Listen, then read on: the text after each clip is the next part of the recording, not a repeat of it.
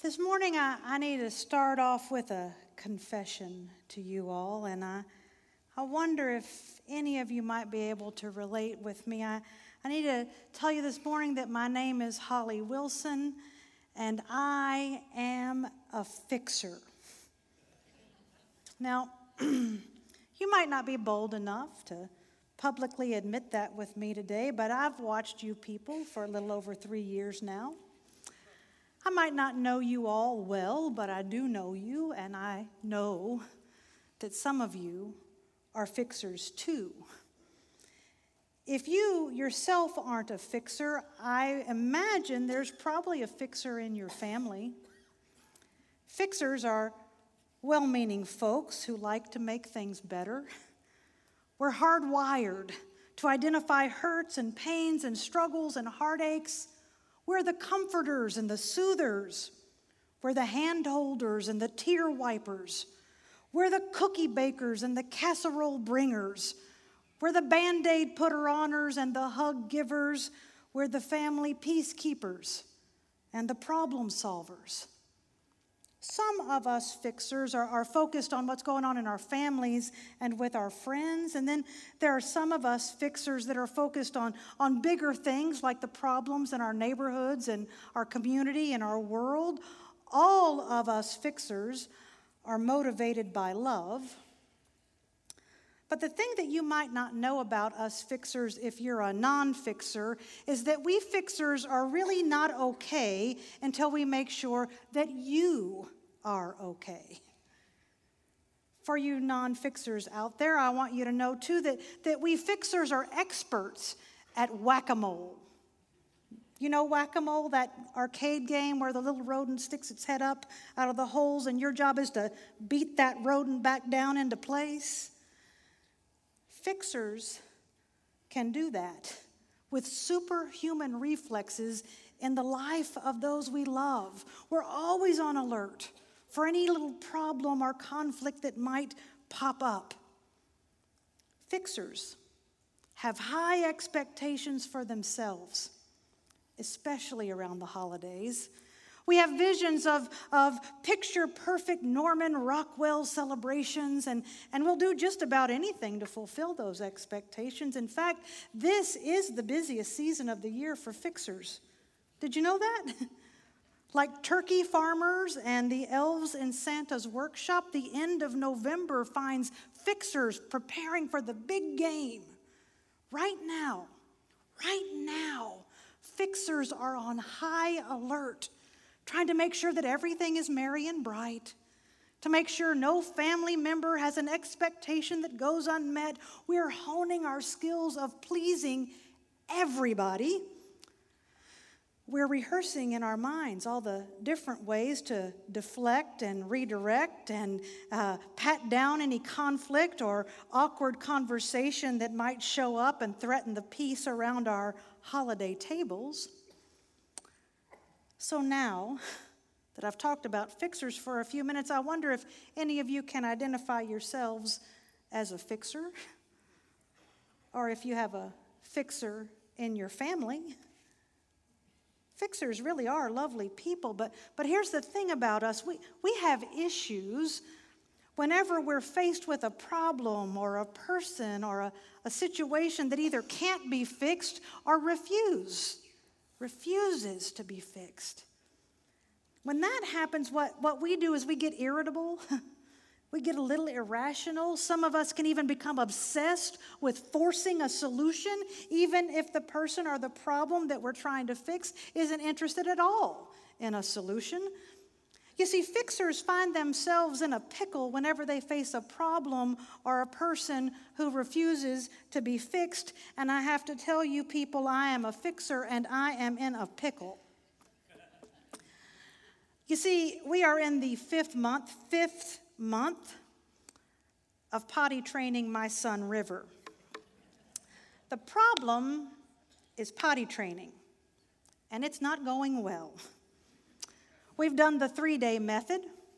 We've done months of him without pants on at home. We've done sticker charts and treats. We've done a timed schedule. We've also let him decide to go whenever he needs to. We've forced him to go. We've used a little potty and a big potty. We've read Elmo books about using the potty and the potty training classic, Everybody Poops. Our pediatrician assures us that we are still well within the developmental norms. And some of you lovely people have been so helpful with me by reminding me that he's not going to go to college in a diaper. the truth is, I cannot make my son do what I want him to do when I want him to do it. And there's a point in this whole thing where I am simply powerless. And as a fixer, I, I really don't like that. You know, as we head into these next six weeks of holidays and all that comes with them, I wonder if any of you will find yourselves around people that you want to fix and can't. For the past few weeks, we've been exploring the topic of when helping hurts. We've been learning a lot of ways about how to truly impact change in our community and in our world. And today we're going to wind this series up by looking specifically at the issue of what to do when the people that we want to help resist the help that we want to give. Now, I have to warn you that as we turn to Scripture this morning, it's not going to be an easy word that we find from Jesus. We we aren't going to encounter gentle Jesus, meek and mild this morning, but, but I do believe that what we'll find is a helpful word of redirection for the fixers in the room and all of you who might love them. So, so let me just encourage you to take a deep breath and open your hearts and your minds to be led by our risen Lord Jesus Christ as I read from the Gospel according to Matthew. Then Jesus summoned his twelve disciples and gave them authority over unclean spirits to cast them out and to cure every disease and every sickness. These are the names of the twelve apostles. First, Simon, also known as Peter, and his brother Andrew, James, the son of Zebedee, and his brother John, Philip and Bartholomew, Thomas and Matthew, the tax collector, James, son of Alphaeus and Thaddeus, Simon the Cananaean, and Judas Iscariot, the one who betrayed him. These 12 Jesus sent out with the following instructions Go nowhere among the Gentiles and enter no town of the Samaritans, but go rather to the lost sheep of the house of Israel. As you go, proclaim the good news. The kingdom of heaven has come near. Cure the sick, raise the dead, cleanse the lepers, cast out demons. You receive without payment, give without payment. Take no gold or silver or copper in your belts no bag for your journey, or two tunics, or sandals, or a staff. For laborers deserve their food. Whatever town or village you enter, find out who in it is worthy and stay there until you leave. As you enter the house, greet it. If the house is worthy, let your peace come upon it. But if it is not worthy, let your peace return to you. If anyone will not welcome you or listen to your words, shake off the dust from your feet as you leave that house or town. This is the word of God for the people of God.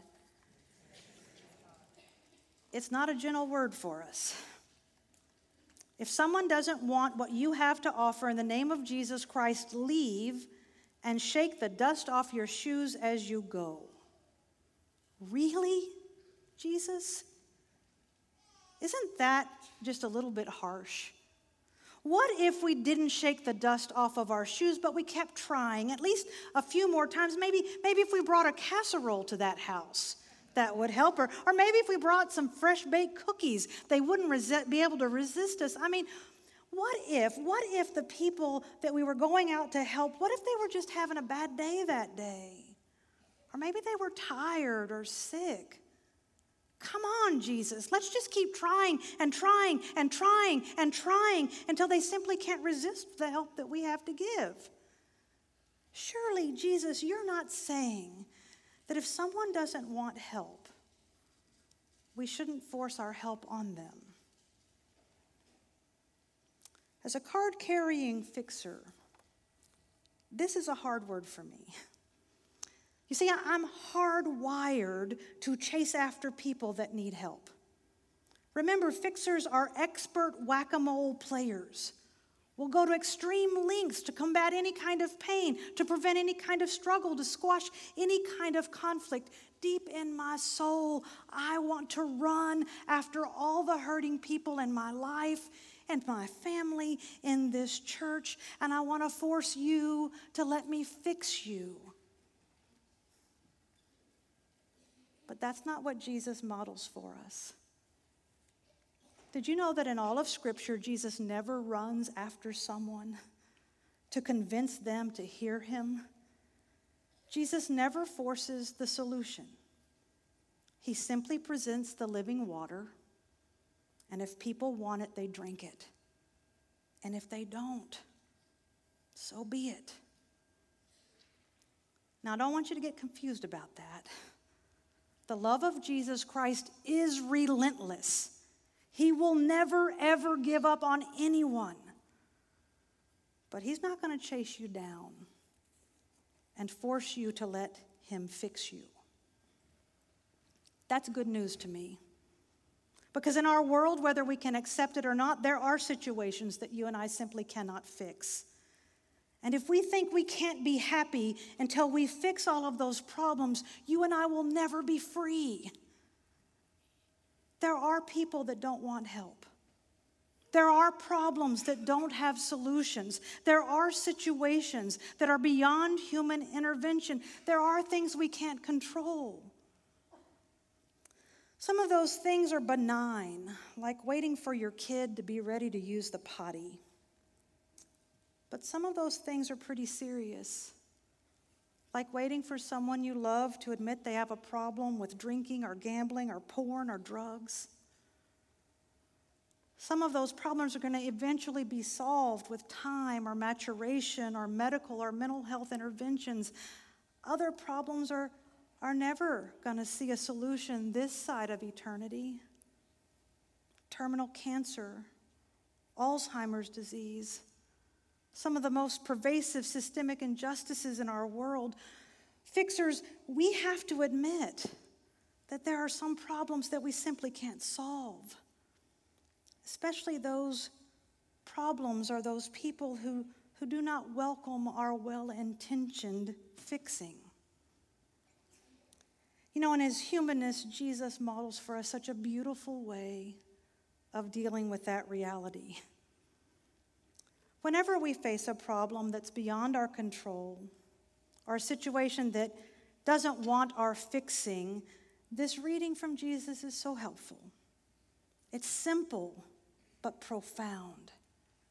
If someone does not want our help, we simply cannot fix them.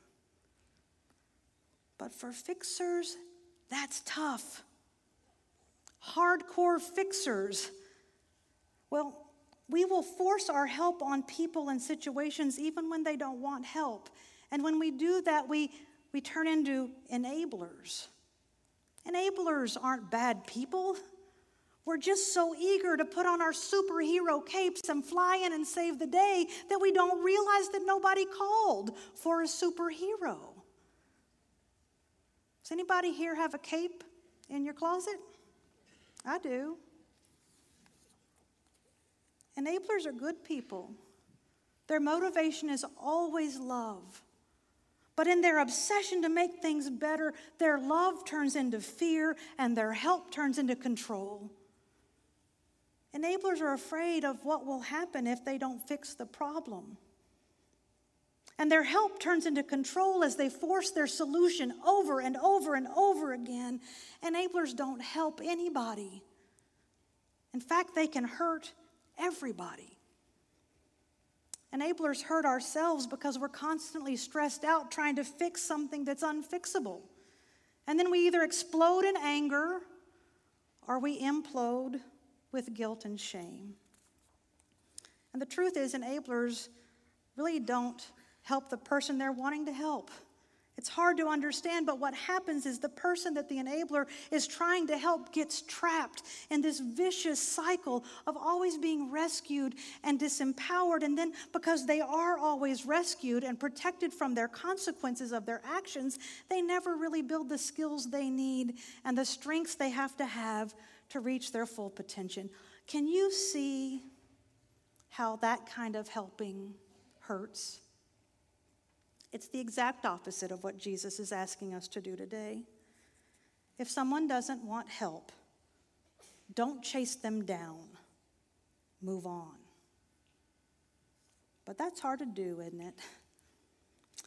You know, I heard this story recently that kind of helped me understand some of this a little bit better. The story goes like this a little boy was outside playing one day when he finds a caterpillar and he, he gets so excited he brings the caterpillar in to show his mother and they decide, oh, let's keep it in a jar. And so they put plants and sticks in that jar so the caterpillar can play and grow and eat. And they have all this fun watching this caterpillar day to day. And then one day, the caterpillar's acting a little differently, and the mother tells her son, Well, looks like the caterpillar is about to, to make his cocoon and, and he'll stay inside of that for a little while and then, then eventually he'll come out and be a butterfly. And boy that was exciting in the house when those days were around. But eventually the day came and they could tell there was a little tiny hole in the cocoon. And they watched and they watched and they watched and they began to see the butterfly starting to struggle to come out. The butterfly twisted and turned and pushed it struggled so much that the little boy and his mother thought, well, well, maybe something's wrong.